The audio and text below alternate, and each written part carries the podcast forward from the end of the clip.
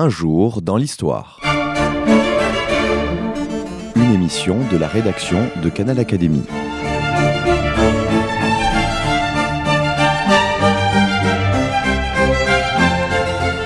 On retrouve Christophe Dickès. Chers auditeurs, bonjour, merci pour votre fidélité à l'émission Un jour dans l'histoire, une émission que j'ai souhaité consacrer à nouveau à la bande dessinée. Deux œuvres choisies, deux œuvres bien distinctes, autant dans le fond que dans la forme, deux œuvres qui montrent que le 9e art n'a pas fini d'épuiser toutes ses possibilités. Tout d'abord, le tout premier tome d'un triptyque intitulé Jeanne la Pucelle, le tome 1 sous-titré Entre les bêtes et les anges, un ouvrage paru chez l'éditeur Soleil, au scénario Fabrice Adjadj. Fabrice Adjadj, bonjour. Bonjour. Merci d'avoir répondu à notre invitation. Vous êtes écrivain, philosophe. En 2009, vous avez reçu le prix du Cercle Monterland, un prix de l'Académie des Beaux-Arts, pour le livre L'agneau mystique, le retable des frères Vanek, donc un livre paru aux éditions de l'œuvre. Quant au dessin de Jeanne la Pucelle, eh bien, il est signé Jean-François Cellier. Jean-François Cellier, bonjour. Bonjour Christophe. Merci aussi d'avoir répondu à notre invitation. Vous êtes l'auteur du Maître du hasard, d'Alice. Vous signez donc ici votre troisième album. Et je recevrai tout à l'heure et par téléphone, il est en signature dans le sud de la France, Olivier Grenson, auteur d'une série très connue dans le monde de la bande dessinée, Niklos Koda. Mais nous évoquerons surtout pour cette émission, et même principalement, le diptyque intitulé La douceur de l'enfer, paru aux éditions Le Lombard. Pour le coup, avec La douceur de l'enfer, nous changeons totalement d'époque, puisqu'il s'agit d'un récit lié à la guerre de Corée, mais aussi à une des dernières dictatures communistes contemporaines, celle de la Corée du Nord. Alors, je me tourne d'abord vers Fabrice Adjadj, pour lui poser une question, ma foi, assez simple. Je vous présentais comme philosophe et vous êtes philosophe et écrivain. Or, vous essayez pour la première fois au 9e art comme scénariste. Quelles ont été, jusqu'à ce que vous travailliez sur le projet de Jeanne, la pucelle, quelles ont été vos relations avec le monde de la bande dessinée? C'est un monde que vous côtoyez? Alors c'est un monde que j'ai côtoyé, que je n'ai, je dois dire, plus côtoyé depuis euh, la fin de mon adolescence, ou guère côtoyé, c'est-à-dire que je suis un, un lecteur de peu de bandes dessinées, je dois l'avouer. Donc je dirais que ce n'est pas une sorte d'émergence naturelle. Il a fallu le hasard, euh, l'accident, euh, la venue euh, inopinée et presque par effraction de Jean-François Cellier pour venir me chercher, me proposer de faire ce travail. C'est-à-dire ce... c'est Jean-François qui est venu vous chercher pour travailler sur Jeanne. Voilà, c'est Jean-François qui, ayant lu un, un de mes essais, il aurait pu lire une de mes pièces de théâtre, hein, parce que je, mm. je, bien sûr qu'en revanche, je suis familier de, je dirais, de l'univers dramatique et d'une narration, je dirais, dramatique. Euh, mais il est venu par un essai, je crois que c'était Réussir sa mort, euh, Jean-François, c'est ça?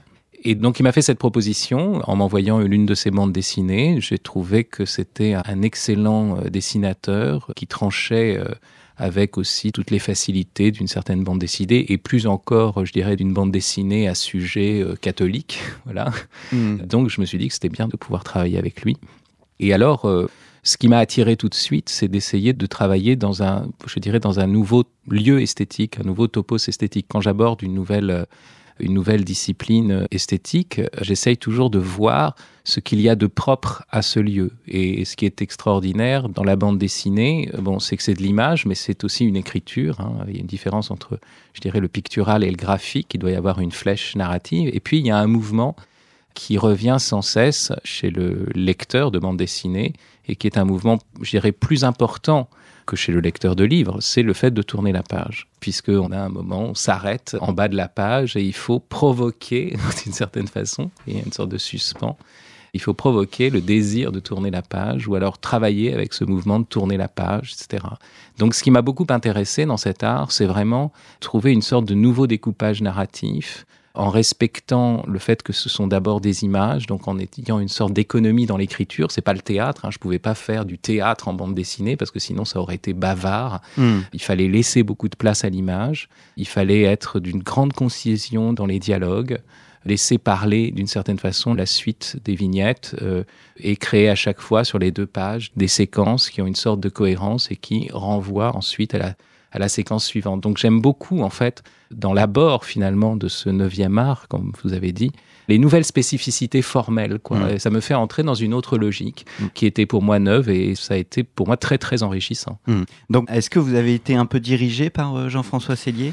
Oui, au début, parce que euh, bon, j'avais cette interrogation, hein, c'est sûr, et donc je lui ai posé des questions, et c'est vrai qu'il m'a éclairé. Hein. J'ai bénéficié euh, puisque je, vous avais dit que j'avais pas lu beaucoup de bandes dessinées depuis longtemps, j'ai bénéficié justement de, tout son savoir, de toute son, érudition, euh, comme on dit, euh, bédesque, euh, non pas livresque, enfin je sais pas, bédesque, donc bédéique. Et donc, oui, j'ai pu faire des progrès à une vitesse extraordinaire. Et quand on se fait disciple, on va plus vite que quand on cherche seulement par soi-même. Et oui, oui, donc j'ai beaucoup appris par Jean-François. Jean-François, Fabrice Adjadj est un bon élève? Oui, oui, oui. Euh, il est aussi un grand maître. Non, mais c'est ce que dit Fabrice, c'est qu'il euh, est un bon élève parce qu'il sait surtout très, très vite euh, comprendre la mécanique de la bande dessinée. C'est surprenant. Après. Et il ne cesse pas de le faire puisque le deuxième tome qu'on a abordé est encore meilleur en termes de narration, la façon dont il cerne les personnages. D'ailleurs, je lui disais tout à l'heure qu'il prenait en main le découpage et c'était très heureux. Il y a vraiment des choses qui arrivent qui sont, qui sont très efficaces. Alors, ce qui m'intéresse bien évidemment, parce que c'est la première fois hein, que je reçois un scénariste et un dessinateur, c'est la recherche de la symbiose entre les deux auteurs, puisque vous êtes euh, chacun un auteur. Est-ce que, Fabrice Adjadj, vous vous êtes contenté de donner un texte ou bien est-ce que vous êtes allé plus loin en montrant une ambiance, en décrivant des cases telles que certains auteurs, certains scénaristes le font, ou Jean-François, est-ce que c'est vous qui, euh, je pense notamment à, la page des rumeurs, nous allons y revenir tout à l'heure, la page des rumeurs qui est extraordinaire, où on voit toute une série de rumeurs sur Jeanne qui court, les plus mauvaises comme les plus belles, et il y a tout un jeu de lumière qui est extraordinaire. Ça, c'est un choix que le dessinateur fait ou bien que le scénariste fait? Alors, en l'occurrence, c'est drôle que vous évoquiez ces deux pages parce qu'elles suscitent beaucoup de de, réaction d'à peu près tous les gens que, ou journalistes ou lecteurs que j'ai rencontrés. Pour la petite histoire, j'étais pas du tout d'accord pour faire cette séquence. C'est l'idée est de Fabrice. Euh, l'idée du vis-à-vis, de la mise en, miroir des deux pages et des textes surtout. Parce que, et de, l'assombrissement puis de l'éclaircissement progressif. Et moi, j'avais peur des portraits, j'avais peur de faire. Je suis plus à l'aise dans les plans moins serrés. Parce qu'il faut dire que c'est une scène de bouche à oreille, donc on voit tout le temps les bouches et, les oreilles et on voit des visages de très près. D'ailleurs, j'ai oublié les postillons. On avait prévu de mettre des postillons que j'ai oublié de mettre. Le résultat est, magnifique. Donc là, c'est clairement le type d'échange euh, sur lequel bon, vous avez un avis et euh, vous arrivez finalement à, à vous entendre et le résultat est très bon. Oui, alors bon, là c'est vrai que c'est un cas particulier parce que là c'est moi qui ai eu l'initiative et que j'ai été confronté même à une résistance de la part de Jean-François. Donc euh, bon, ça c'est un cas, je dirais singulier parce qu'il y a d'autres planches où c'est l'inverse qui s'est passé ou alors ou alors Jean-François a pris des initiatives dans le découpage. C'est aussi lui qui m'a appris certaines choses, enfin dans, la manière de découper hein, une, bande dessinée. En fait, ce qui se passe, c'est qu'il y a des scénaristes hein, qui écrivent presque intégralement leur scénario sur papier, un peu comme un scénario de, cinéma, quoi. Hmm. Parfois sans découpage du tout en vignette. Je crois que c'est le cas de Jodorowsky. Et puis après, c'est le dessinateur qui fait davantage le découpage et qui suit le scénario. Bon. Nous, on a toujours travaillé d'abord en séquence. C'est-à-dire que ce qu'il y a sous les yeux du lecteur, ce sont toujours deux pages ouvertes. sauf la première où c'est qu'une seule page, hein, mais il y a toujours deux pages en vis-à-vis. Donc on a toujours réfléchi à l'intérieur de la page ouverte. Il fallait que la page ouverte ait une unité graphique et une unité même de couleur. Enfin voilà, il fallait une tonalité. C'est-à-dire qu'on a voulu que l'objet ouvert dégage une atmosphère picturale. Voilà, c'était toujours le principe. Et puis à l'intérieur de ces vignettes, il y a toujours un découpage. Alors ça s'est fait souvent vraiment en synergie, c'est-à-dire qu'on a beaucoup fait de choses en dialogue. C'est-à-dire que moi j'avais une idée, on en discutait ensemble, puis Jean-François faisait un premier storyboard, et puis je disais, ben tiens, il faudrait peut-être faire ça plutôt, mmh. ça, et puis il me disait oui, ou ou non. Peut-être il m'expliquait son choix. Bon, donc ça a été vraiment très euh, dialogué. J'ajoute que dialoguer et on travaillait ensemble, c'est-à-dire dans la même pièce, dans le même bureau. Hmm. Voilà. Mais d'autres fois aussi, il y a certaines séquences où on a travaillé chacun de notre côté. Je tiens quand même à dire qu'il est impossible d'écrire un bon dialogue en dialoguant avec quelqu'un d'autre. Il faut quand même se recueillir euh, de la même façon que quand il dessine, c'est pas le moment où je parle. C'est-à-dire que l'enjeu, c'est de bien doser cette effervescence où on s'accorde on se met au diapason, et puis le moment où on doit nécessairement aussi se recueillir chacun sur notre propre art, euh, le mien qui est celui de la langue et, celui de Jean-François qui est celui de l'image, bien sûr en, les ayant accordés en s'étant mis d'accord sur certains points avant. Hmm. Lançons-nous dans le sujet, nous fêtons euh, cette année le 600e anniversaire de la naissance de Jeanne. Pourquoi Jeanne C'est pas simplement cet anniversaire, rassurez-moi? Non, pas du tout. Enfin, moi, je savais même pas que c'était l'anniversaire. Je l'ai découvert euh, alors qu'on on était en train de finir l'album. Donc, j'avoue que cette logique, euh, comme si l'actualité était liée à des anniversaires. Enfin, bon, moi, je pense qu'il y a une actualité de Jeanne d'Arc euh, qui est une actualité de tous les jours. Donc, moi, ça m'intéresse pas spécialement les anniversaires qui sont des sont encore toutes ces séries de commémorations pompeuses voilà, ça s'est trouvé comme ça. Hein. Et puis après, l'autre chose, je dois dire, hein, c'est que c'est pas moi qui ai eu l'idée de, faire Jeanne d'Arc. Mmh. Hein. C'est un projet que portait Jean-François. C'est lui qui est vraiment le, grand passionné de Jeanne. Moi, je le suis indirectement parce que je suis un, grand passionné de, Charles Péguy. Mais c'est vrai que c'est lui le grand passionné de Jeanne. Et c'est lui qui est venu avec ce projet qu'il portait depuis des années. Il avait déjà trouvé un premier scénariste et puis ça s'est pas fait. Et puis il va vous dire, lui, pourquoi? Puis après, j'en parlerai. Mais... Jean-François, que représente Jeanne pour vous? D'abord une, une, rencontre. C'est un film qui m'avait touché de Rivette, Jeanne la Pucelle, justement. Oui, avec Sandrine Bonner, si Oui, avec Sandrine Bonner, qui, Est, qui est remarquable, euh, magnifique. C'est peut-être le meilleur euh, Jeanne avec celui de Dreyer? Euh, je ne sais pas si c'est le meilleur Jeanne, c'est peut-être la, meilleure Jeanne en tout cas. C'est peut-être une des meilleures. Il y a le procès de Jeanne avec, avec Florence Delay. Dreyer. Académicienne, Florence mm. Delay, académicienne, disons-le. Donc c'est ce film-là, et c'est peut-être, maintenant que vous le dites, c'est peut-être Sandrine Bonner, précisément. Plutôt que le film de Rivette, c'est peut-être la façon dont elle a incarné Jeanne d'Arc qui m'a profondément touché il y a, c'était quoi, en 92, je crois, 93. Donc ça date, ça fait près d'une vingtaine d'années. Et bah, comme disait Fabrice, très vite j'ai voulu le, la mettre en bande dessinée. on est accompagné par les, chants grégoriens, c'est beau. Et ça collait pas à chaque fois. C'est-à-dire que j'ai demandé, d'abord j'ai essayé d'écrire tout seul. J'avais proposé un premier projet euh, aux éditions Soleil, chez mon éditeur, qui a été d'accord, enfin euh, pas de problème. Feu vert m'avait dit l'éditeur. Et puis je sentais que c'était pas, j'arrivais pas à atteindre quelque chose. voilà. Donc il y a eu pas mal de rencontres euh, avec un autre scénariste qui a pris ça en main et pour les, un peu pour les mêmes raisons, on a coupé court parce que ou bien c'était trop didactique, c'est-à-dire on faisait quelque chose de trop historique, avec tout ce que ça peut avoir d'intéressant, mais parfois d'un peu sec, ou bien on, s'éloignait trop du mystère de Jeanne d'Arc. Parce que, en fait, en lisant, euh, je pense à connaître un peu le sujet de Jeanne, on a réalisé ici plusieurs émissions sur le sujet. Vous n'êtes pas académique, c'est clairement une Jeanne euh, qui sort euh, de l'image d'Épinal, telle qu'on peut la concevoir, près de ses moutons. On va revenir euh, il ne s'agit pas de moutons ici, vous avez pris le pari de prendre des cochons. On va voir pourquoi après. Mais en fait, j'ai vu la bande dessinée comme une forme d'anti-Jeanne de Besson. C'est-à-dire que Besson, je parle bien de Luc Besson, Jeanne a fait une Jeanne laïque, en, quelque sorte, une Jeanne avec une vision euh, telle qu'on peut l'avoir, nous, au XXe siècle, ce qui est en soi une erreur historique. En revanche, là, on a une Jeanne spirituelle. Et dans le scénario, hein, à un moment, vous évoquez Fabrice, j'allais dire, non pas les devineresses, mais les, euh, ce qu'on appelait les sibylles, enfin toutes ces personnes qui annonçaient la venue d'une femme qui allait sauver euh, la chrétienté. Il y a, en fait, on baigne dans une spiritualité. Or, cette spiritualité n'existe pas chez Luc Besson, mais chez Luc Besson, la qualité de sa Jeanne, c'est sa force parce que il en fait pas une euh, petite euh, fille frêle. Enfin, dans le film, elle est forte. Là, elle est aussi forte. Elle a ses faiblesses naturellement, mais elle a une spiritualité extraordinaire. Oui, alors il faudrait réfléchir sur ce qu'est la vertu de force. Hein. Thomas d'Aquin précise bien que la vraie force morale est moins dans le fait d'attaquer que dans le fait de supporter. C'est plus difficile d'être sous l'assaut et de tenir sous l'assaut. Et c'est précisément cette force-là moi que j'ai voulu mettre en avant. C'est-à-dire que chez Besson, je regrette d'avoir à dire ce nom-là euh, à la radio parce que je pense que sa Jeanne d'Arc devrait être complètement oubliée.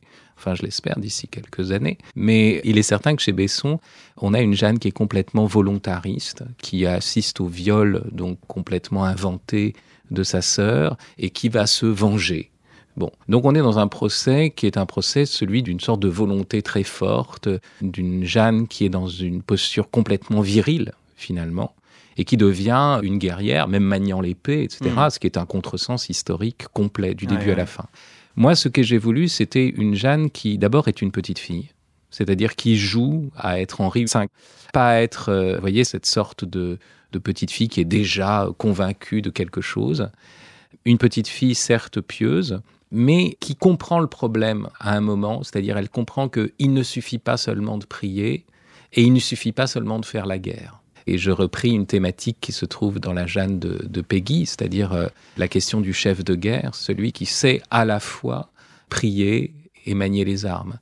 Et elle est persuadée, elle comprend que cet homme, ce chef de guerre, doit venir, euh, qui a cet équilibre à la fois spirituel et temporel, à la fois, je dirais, guerrier et pacifique mais à aucun moment elle pense que c'est elle. Et quand les voix lui disent qu'elle est choisie pour cela, elle est en révolte. Hmm. Elle essaye de lutter. C'est là où je dis qu'elle est dans la grande force, c'est-à-dire qu'elle porte une mission dans une sorte de quelque chose qui lui échappe. À aucun moment elle est dans une sorte de certitude absolue, de maîtrise, de mainmise sur un projet. C'est pas son projet. Mm. Ça lui échappe et elle est toujours entraînée dans quelque chose qui lui échappe. Et c'est ça ce que j'ai voulu montrer, c'est-à-dire cette force d'une jeune fille qui se livre à l'incompréhensible. Jeanne la Pucelle hein, de Fabrice Adjadj et de Jean-François Cellier paru chez Soleil. Nous nous retrouvons dans un instant. Découvrez les lettres que Marcel Proust, préparant ses romans, écrivait à Émile Malle de l'Académie française et de l'Académie des inscriptions et belles-lettres. Ces missives laissent penser que Proust s'est inspiré de la connaissance d'Émile Malle sur les édifices religieux et l'histoire de l'art, en particulier pour rédiger du côté de chez Swann. Ces lettres confirment l'extrême minutie de Proust jusqu'au moindre détail.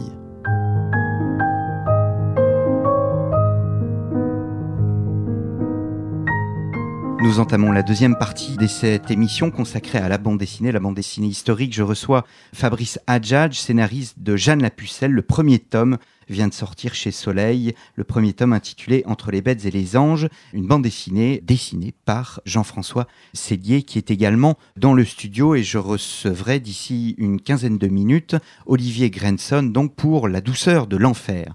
On revient sur Jeanne, on a évoqué son caractère, la personnalité que vous avez souhaité lui donner. Alors, il y a dans la bande dessinée énormément d'images qui sont magnifiques, appuyées bien évidemment par un texte et réciproquement, qui est spirituel avec à chaque fois des leçons. Je voudrais m'arrêter sur notamment deux pages où l'enfant Jeanne se trouve près d'un prêtre dans une grange qui lui explique que le monde n'est ni blanc ni noir et Jeanne se brûle. Oui, alors. Oui, parce qu'en fait, ce qu'on ne dit pas, c'est que le prêtre, pour lui montrer que le monde n'est pas blanc ou noir, puisque Jeanne lui dit regardez au fond de la grange, il n'y a pas de lumière, donc c'est noir. Là, près de nous, il y a une lumière, donc c'est il y a la lumière, c'est blanc. Eh bien, le prêtre prend la lumière et balance cette lumière, si bien que Jeanne se trouve un peu perdue. C'est très bien. C'est très bien que vous preniez cet exemple-là de, ouais. de séquence parce que justement, il fallait montrer par une image, par quelque chose de visuel, de, de graphique, justement ce monde mélangé euh, dans lequel nous sommes, où le bon grain euh, pousse inextricablement mêlé à l'ivraie.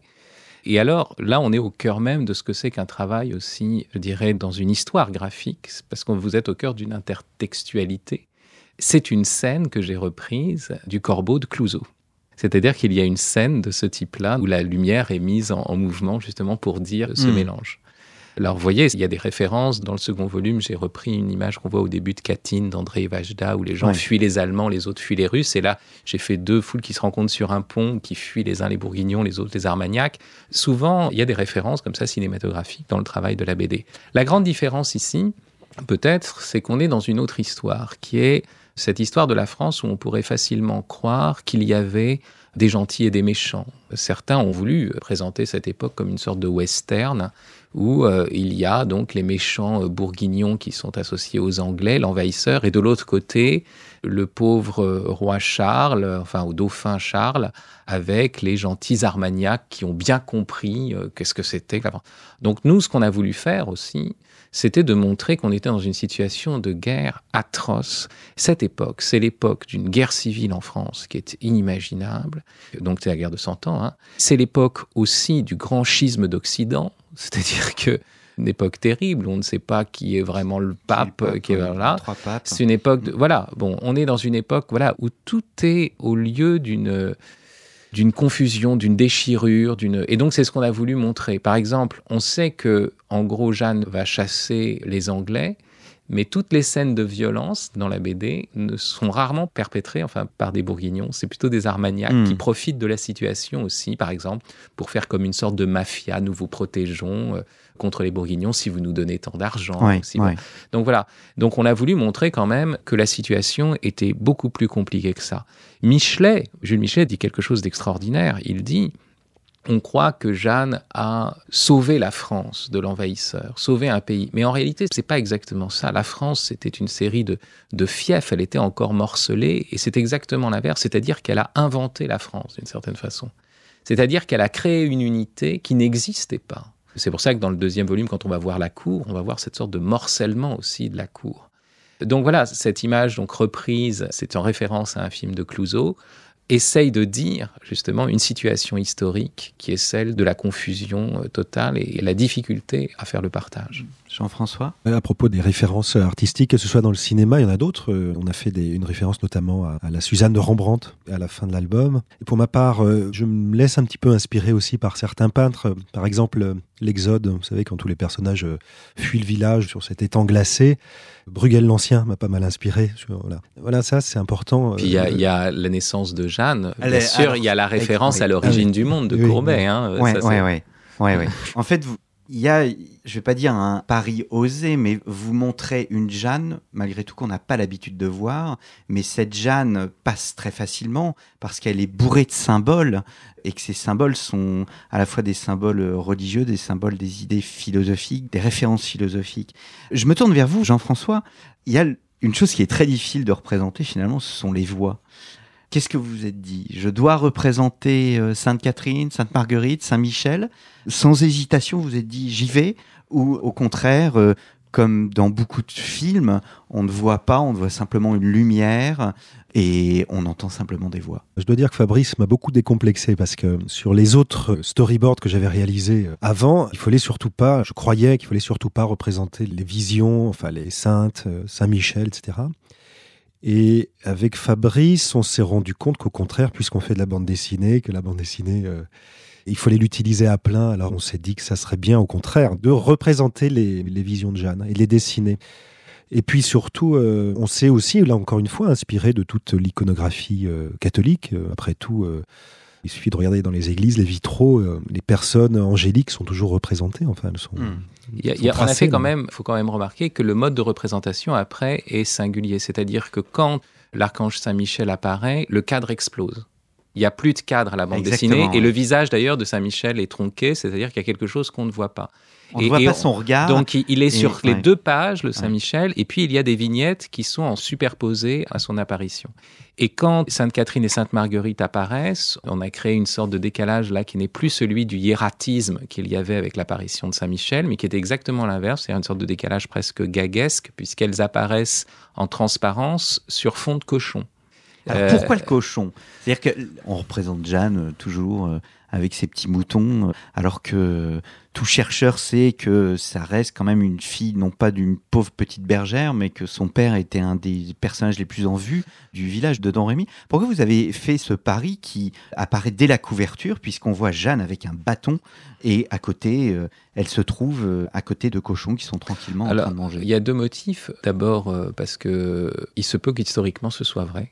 C'est-à-dire qu'elle menait les bêtes, mais dans la Lorraine de cette époque-là, ça pouvait être des cochons et que les moutons, en fait, c'est une, euh, bon, c'est une projection qui est celle de, voilà, d'Épinal. Bon, donc en fait, on sait qu'elle menait les bêtes auprès, et donc il se peut que ce soit des cochons. Rien ne dit que ce sont des moutons. Bon, et, puis apparemment, euh, Jean-François a vu un historien qui lui a dit que c'était tout à fait plausible. Oui, et puis on n'est pas les premiers à représenter Jeanne avec des cochons. Euh, Père Amor l'a fait dans, un de ses romans, qui s'appelle Jeanne d'Arc. Donc voilà, donc ça c'est pas, soit c'est tout à fait plausible, conforme à la vérité historique, et puis la deuxième chose, c'est que bien sûr le porc est un symbole très fort. Hmm. Bon, ambigu d'ailleurs. Être un porc, bon, c'est pris dans le sens le plus péjoratif, mais en même temps, dans le cochon, tout est bon, comme on dit. Moi qui suis très marqué par Léon Blois, euh, qui a euh, écrit un Léon Blois devant les cochons, etc., et qui prenait le cochon, bien sûr, comme le symbole d'une sorte d'engraissement brut, donc le hmm. symbole du bon bourgeois, mais qui en même temps au début s'excuse auprès des cochons véritables, des bêtes, quoi, en leur disant excusez-moi de vous employer comme ça parce que je sais que vous êtes de braves bêtes. Donc en fait, je voulais qu'il y ait une Jeanne parmi les cochons. C'est-à-dire hmm. que l'idée, c'est qu'il y avait cette pureté de la jeune fille qui, dans le premier volume, est opposée et c'est beaucoup plus violent avec des cochons. Et puis on est dans un monde qui est celui d'une sorte de bestialité aussi de l'époque pas simplement la spiritualité, mais là. Et donc, il y avait ce contraste très fort. Dans le deuxième volume, ce sera le contraste avec les guerriers, justement. Hmm. Mais vous voyez, c'est toujours ça. Alors, la dernière image, et puis après, nous allons appeler Olivier Grenson. La dernière image, c'est Jeanne qui se coupe les cheveux. Et quand je parlais tout à l'heure de vous avez osé, vous la montrez nue, en fait. C'est le passage J'allais dire, est-ce que c'est bon Elle se coupe les cheveux. On sait qu'elle se coupe les cheveux pour montrer euh, que bon ben elle devient soldat, soldat de Dieu. Mais est-ce une volonté aussi de, je vais pas dire qu'elle aurait souhaité être homme pour pouvoir davantage s'imposer? Alors justement, pourquoi la euh, représenter nue à la fin? pour, une raison très simple. D'abord, il faut savoir, euh, là, on a un mécanisme graphique, c'est-à-dire que la dernière page précédente, on la voit en dénuder son épaule, et hmm. puis quand le lecteur tourne la page, c'est comme si c'était lui qui retirait son vêtement, donc le vêtement tombe à ses pieds, et Jeanne est nue de dos, vous voyez, donc il y a un mécanisme de lecture, Jeanne est nue de dos, et elle regarde le lecteur. Faut pas oublier que c'est un nu de dos qui regarde le lecteur, et que c'est là où il y a une référence à la Suzanne de Rembrandt. J'ai voulu qu'au moment où elle allait prendre l'habit d'homme, c'est-à-dire où elle allait apparaître comme une sorte de garçon, on voit son corps de femme. C'est le moment, le seul moment où on voit vraiment son corps de femme, parce qu'avant elle est une petite fille, et rappeler que Jeanne n'est pas un garçon manqué. Jeanne est saisie dans sa féminité même d'une mission guerrière. C'est pour ça d'ailleurs que j'ai voulu qu'elle soit, par rapport à cette mission, dans une situation féminine, c'est-à-dire de réceptivité. Hmm. Elle est comme séminalement fécondée par les voix, et c'est comme femme qu'elle va prendre l'étendard et qu'elle va mener des hommes. Hmm.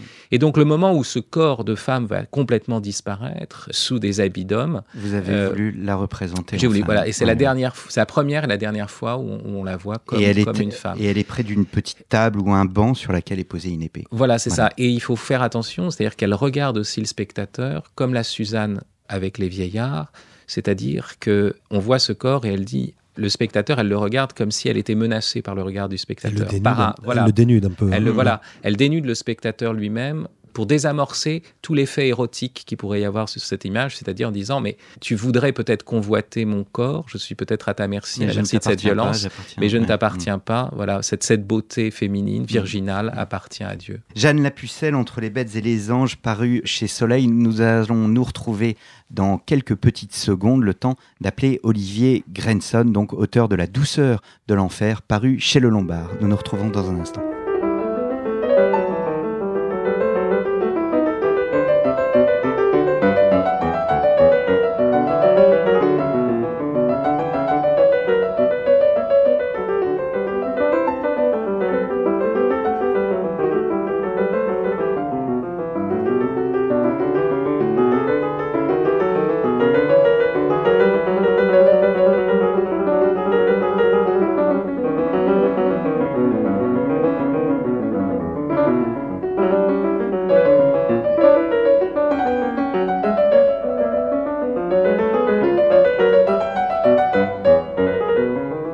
Entamons la dernière partie de cette émission, donc consacrée à la bande dessinée et à l'histoire. Donc je reçois Fabrice Adjadj et Jean-François Cellier, auteur de Jeanne la Pucelle. Et cette dernière partie d'émission, eh bien, j'ai souhaité la consacrer à la douceur de l'enfer. Olivier Grenson, bonjour. Mais bonjour. Merci d'avoir répondu à notre invitation. Donc vous êtes scénariste, dessinateur, vous êtes l'auteur bien connu hein, de la série Niklos Koda. Tous les fans de bande dessinée connaissent euh, Niklos Koda, mais j'ai souhaité que vous interveniez sur un travail un peu à part à ce micro. Donc c'est La douceur de l'enfer, c'est une histoire en deux tomes qui est consacrée à la paternité, à la fidélité, à la mémoire, la mémoire de la famille, la mémoire du père, le tout sur fond de guerre, la guerre de Corée. Comment Olivier Grenson, en êtes-vous arrivé à traiter ce sujet? Alors oui, c'est une histoire de transmission aussi, en effet, une histoire de famille. Le déclic s'est fait en fait lors d'un voyage euh, à Séoul. Et de Séoul, euh, j'avais été sur euh, la zone démilitarisée entre la Corée du Nord et la Corée du Sud. Et c'est là que ça fait ce déclic. C'est là que j'ai eu envie de parler de cette guerre oubliée, de la Corée, de ce pays coupé en deux, et quand je me suis retrouvé face à la Corée du Nord, je me suis dit, mais quelle belle cachette pour euh, un soldat américain, quelle belle manière en tout cas d'échapper à son destin ou de vouloir échapper à son destin. Et bon, j'ai commencé à construire euh, cette histoire autour de la Corée en elle-même et de cet Américain, ce transfuge. Et puis je me suis rendu compte que c'était difficile pour le lecteur vraiment de s'intégrer dans cette histoire si je ne prenais pas un fil conducteur qui était un regard extérieur. Comme moi, qui suis allé en Corée sans rien connaître du pays et qui euh, finalement, en faisant mes croquis dans les carnets, j'ai commencé à, me documenter, à connaître un peu plus. Et donc voilà, c'est comme ça que le déclic s'est fait, que l'histoire a, a, démarré. Et j'avais surtout envie de parler d'amour, de guerre et de transmission familiale. Alors vous y réussissez parfaitement. Je vais quand même, ce que vous ne dites pas finalement, c'est qu'il y a un lien avec euh, notre temps, le temps contemporain. Ce n'est pas une bande dessinée sur la guerre de Corée, c'est l'histoire d'un jeune garçon qui s'appelle Billy Summer, qui est architecte d'intérieur, qui est sur le point de se marier. Il tente de recomposer l'histoire de son grand-père, mort au champ d'honneur à l'occasion de la guerre de Corée. Le jeune Billy se retrouve donc à la frontière des deux Corées sur la fameuse zone euh, démilitarisée. Et c'est un moment charnière du récit qui symbolise au fond le passage d'une vérité à l'autre en quelque sorte. C'est ça, l'idée de la frontière était un, symbole pour moi euh, très important. Bon, déjà, a priori, la frontière euh, entre les deux Corées est très particulière. Euh, visuellement, et, elle est assez étrange. Et puis, en même temps, ça symbolisait la rupture entre les familles, les familles décomposées, recomposées. C'est un endroit aussi où, on peut se retrouver. À Panmunjom, donc euh, sur la zone démilitarisée, c'est là qu'a lieu les négociations entre les, les diplomates après la guerre, guerre de Corée qui, entre parenthèses, est toujours en instance. Le cessez-le-feu n'a pas été déclaré. Et donc voilà, c'est vrai que c'est là que l'histoire, pour moi, quand j'ai commencé à l'écrire, allait se situer à cet endroit, sur une frontière, avec cette symbolique-là. Et cette rencontre était aussi le moment pour Billy Summer, qui a une petite trentaine d'années, qui vit aujourd'hui euh, à San Francisco. Et c'était le moment pour lui, et malgré lui, pour moi c'était important ce fait-là, euh, que ce soit malgré lui, c'était le moment de faire un retour en arrière et de comprendre un peu son parcours, sa vie et surtout les traumatismes qu'il a eus. Et je crois que c'est devenu un élément essentiel dans mon histoire, c'est comment on peut renaître, rebondir et finalement revivre après avoir connu un traumatisme. Et il se fait que, bon, évidemment, le soldat a connu le traumatisme de la guerre. Pet Summer, il a connu évidemment euh, l'horreur de cette guerre de Corée. Mais Billy Summer, qui n'a pas connu la guerre, il a connu aussi des horreurs dans son enfance. Hmm. En l'occurrence, bon, je crois pas que je dévoile de trop. Non, on peut dire, on peut dire qu'on sont morts quand il était jeune. Ses parents meurent dans un incendie, on ne va pas en dire plus, mais finalement, c'est le petit-fils et le grand-père face à leur passé. Il y en a un qui l'accepte et l'autre ne l'accepte pas et fait une croix dessus pour se refaire complètement une vie. Ted Summer ne peut plus euh, revenir en arrière. Donc le grand-père ne peut plus revenir en arrière. C'est impossible.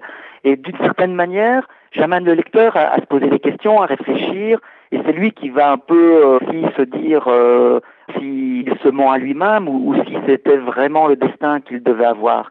Par contre, Billy Summer, qui lui est en interrogation par rapport à sa vie, mais qui a une trentaine d'années, donc qui a entre guillemets toute la vie devant lui, lui, il va faire des choix très précis. Et ce que j'aimais bien dans cette rencontre, c'est un peu cette confrontation, cette opposition. Le lecteur va se demander tour à tour comment ils vont pouvoir communiquer, qu'est-ce qu'ils vont se révéler comme secret, quels vont être les secrets? C'est cette question qui se positionne tout au long de, ce récit.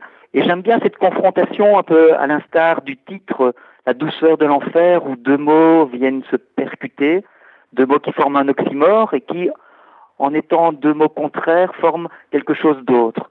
Et en fait, c'est ça, la rencontre entre Billy et son grand-père, c'est euh, deux personnes qui sont opposées, mais qui ensemble vont recomposer quelque chose de différent. C'est-à-dire que tous les deux vont ressortir de cette rencontre grandis, mais chacun à leur manière, et chacun d'une manière très différente. Alors, ce qu'il y a de paradoxal, c'est que effectivement, ce sont deux personnages différents et le choix, il n'est pas fait par celui qui semble avoir le meilleur caractère, celui qui a le plus de volonté. Ted, le militaire, pour être militaire, je pense qu'il faut avoir une sacrée volonté. L'architecte d'intérieur, lui, vient d'une mégalopole. C'est un personnage contemporain et on sait que notre époque contemporaine a du mal à, à faire ses choix. Et pourtant, le bon choix, c'est le petit enfant de Ted qui va le faire. Oui, et de nouveau, Ted, euh, bon, c'est clair qu'il est parti à la guerre euh, sur un coup de tête. Bon, je ne vais pas trop dévoiler l'histoire. C'est vrai qu'a priori, c'est un caractère dur, fort. En même temps, tout au long de cette entrevue, de façon très, très subtile, et j'essaye de le suggérer plus que de le montrer, on sent toute sa fragilité aussi. Et c'est pour ça qu'il arrive, comment un soldat américain peut se sentir bien dans un pays communiste comme la Corée du Nord, où la population crève de faim Ça, c'est les questions que je me suis posées dès le départ. Et je me suis demandé, est-ce que c'est possible déjà qu'un Américain se retrouve dans un pays comme celui-là et puisse vivre aussi longtemps? Et donc j'ai fait toute une série de recherches à travers euh, différents documentaires, etc., pour essayer vraiment de comprendre comment je pouvais dévoiler la psychologie d'un personnage comme celui-là. Et évidemment, il y a toute sa fragilité qui se dévoile, mais c'est une fragilité retenue. C'est pour ça qu'il y a un certain moment, il y a un plan sur ses mains qui sont en dessous de la table, des doigts qui se crispent, et c'est vraiment une sensibilité intérieure. Et Billy Summer, le petit-fils, lui, ben c'est vrai, comme vous le dites, qui est architecte d'intérieur, donc il a une sensibilité a priori exacerbée, et finalement, euh, elle est exprimée dans mon histoire par toutes des scènes oniriques, des scènes de rêves d'enfants, l'enfant qui rêve de voler, de quitter le monde réel, et quelque part, c'était aussi une manière d'aller vers la spiritualité, de quitter le monde matériel et, d'aller vers la spiritualité. C'était aussi une manière de marquer une fois de plus la frontière entre ces deux mondes-là complètement différents et cette spiritualité, cette matérialité, elle se retrouve aussi chez Ted d'une certaine manière et chez, chez Billy d'une autre manière. Hmm. Alors il y a un personnage aussi qui est sur la couverture, qui est important et qui personnellement m'a beaucoup marqué. Bon, nous sommes dans un univers masculin, bien évidemment, c'est la guerre, c'est un régime communiste, mais le personnage, c'est une femme, et cela m'a fait penser au film de Terence Malick, La ligne rouge, qui est empreint d'une forme de poésie et de réflexion euh, philosophique. Or, dans ce film, on ne voit qu'un seul personnage féminin. Alors, dans La douceur de l'enfer, il y a un autre personnage féminin, il y en a même deux autres qui sont importants, c'est la grand-mère et puis euh, l'autre épouse de Ted. Mais ce personnage féminin, la fiancée de Billy, la fiancée de Billy, elle n'est pas sous son meilleur jour. Elle refuse ses choix, elle le trouve trop envahissant et puis finalement, lui part en voyage et vous montrez cette femme tromper son futur. Pas tout à fait pas tout à fait, euh, je l'ai ressenti comme ça. Et ça de plus, je le suggère, et c'est vrai qu'on peut l'interpréter de différentes manières, mais j'assume les deux possibilités on peut se poser la question, est-ce qu'elle l'a trompé, est-ce qu'elle l'a pas trompé en tout cas Et ça, je trouve ça intéressant aussi sur l'idée de la vérité, la façon dont les choses se font ou ne se font pas. Ouais, quoi qu'il en soit, l'image est pas très flatteuse et il y a chez cette femme une forme d'incertitude, de peur, d'hésitation et finalement, en tous les cas, de mon point de vue, de trahison, ce qui est tout à fait le seul personnage féminin du film de Terence Malick, La Ligne Rouge, qui est cette femme restée à l'arrière. Hein. La Ligne Rouge raconte la prise de Guadalcanal et qui, elle, euh, eh bien, euh, décide de de, laisser son mari qui pourtant n'arrête pas bien évidemment de penser à elle. Oui, très très beau film, euh, La ligne rouge et Terence Malick, qui figure parmi mes réalisateurs euh, favoris pour sa façon de raconter par l'image et par la poésie. Et dans, cette histoire, dans la douceur de l'enfer, c'est c'est ça aussi qui m'est venu euh, naturellement, notamment les scènes oniriques, c'est d'avoir une certaine forme de poésie. Et c'est vrai qu'au centre de cette histoire, il y a l'histoire de la Corée, de la guerre, de famille, mais il y a la femme la femme avant tout qui représente euh, la sensualité, qui représente surtout l'amour, à différents niveaux bien sûr. C'est pour ça qu'il y a aussi trois personnages féminins, aussi différents les uns que les autres, mais tous les trois intéressants. Et on a la grand-mère qui représente toute la maturité, toute la sagesse. On a Émilie qui, elle, c'est l'insouciante, elle, est toute jeune, c'est l'innocence, c'est l'envie de vivre sans trop se poser de questions. Elle est avec euh, Billy qui, lui, par contre, euh, a le poids de ce traumatisme de son enfance et qu'il arrive, il arrive difficilement à vivre sa vie pleinement. Et donc il y a cette remise en question du couple. Est-ce qu'on est fait pour vivre ensemble? Et donc le voyage de Billy, euh, ce voyage malgré lui, va lui permettre à lui et à Émilie et à elle de prendre un peu de recul et puis de voir s'ils sont faits tous les deux l'un pour l'autre. Et en même temps, il y a le troisième personnage féminin, qui est la coréenne, qui elle symbolise aussi ce titre, La douceur de l'enfer. C'est un peu la, coréenne, celle qui va permettre à Ted Summer de renaître de ses cendres finalement. Exactement, parce que se dégage à la fin une forme de sérénité, et c'est la sérénité qui est la conséquence du choix. On ne peut pas avancer dans la vie si on ne choisit pas finalement. Oui, je crois. Je crois qu'à un certain moment, on est obligé de faire des choix et surtout de les assumer. Je pense que si on choisit une direction, il faut, à un certain moment, quand on est sur la route, ne pas tergiverser. Et je crois qu'à partir du moment où on assume son choix, quoi qu'il soit, il peut devenir le bon. Et surtout en acceptant son passé finalement. Et alors, il y a toute l'acceptation, la manière de digérer aussi ce qu'on a vécu, son passé, et plus précisément les traumatismes. Et c'est vrai que c'est une question euh, centrale dans l'album, c'est comment on peut, à un certain moment, pas essayer d'oublier ce qu'on a vécu. Euh, le drame qu'on a vécu dans sa vie, mais essayer de l'accepter pour pouvoir avancer. Et en fait, c'est ça le problème de Billy au départ, c'est qu'il veut essayer d'oublier, et en fait, plus il essaye d'oublier, au plus ce passé l'emprisonne.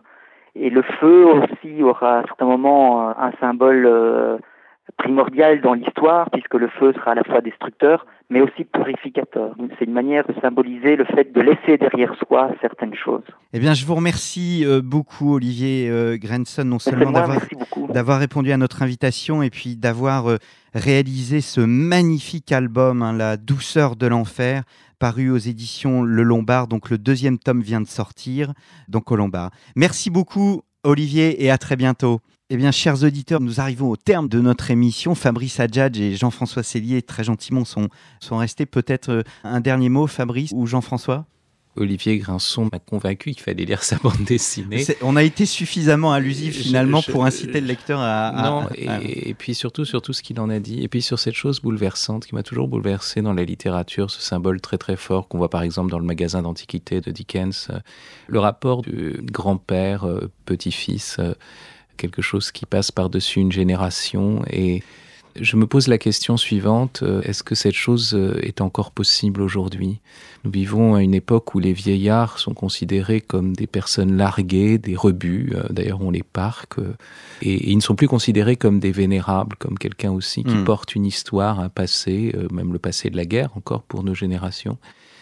Et voilà, c'est pour ça que je pense que ce que dit cet album, semble-t-il, est d'une importance capitale à une époque où on est au contraire sur les dernières choses récentes euh, et où c'est le triomphe des adolescents qui savent manier les derniers gadgets et qui oublie que l'expérience de vie, seul un vieillard peut nous la mm. communiquer. Il montre aussi que la bande dessinée, là je me tourne vers Jean-François, qui est un, véritablement un art, un art difficile, et qui peut aussi véhiculer et emprunter des voix que finalement euh, on ne connaît pas ou, qui sont complètement euh, imprévisibles. Je veux dire par là que la bande dessinée, ce n'est pas simplement les petits Mickey ou bien euh, les aventures de Largo Winch, ça peut-être également une réflexion philosophique ou bien une réflexion catholique. Oui, tout à fait. Oui. Et d'ailleurs, j'étais saisi par la couverture d'Olivier. Il parlait de l'oxymore de son titre, mais il y a, je, trouve qu'il y a aussi une oxymore graphique parce que euh, sur la même image, au fond, il y a à la fois ces soldats euh, coréens sur fond rouge et puis ce couple qui s'enlace. Cette image en fait qu'une, enfin, dans une opposition. Je trouve ça très chouette, très beau. Eh bien, nous renvoyons nos auditeurs à l'image qui sera bien évidemment sur le site. Merci beaucoup Fabrice Adjadj. Merci Christophe. merci Jean-François. Merci beaucoup. Et à très bientôt pour un nouveau numéro d'un jour dans l'histoire.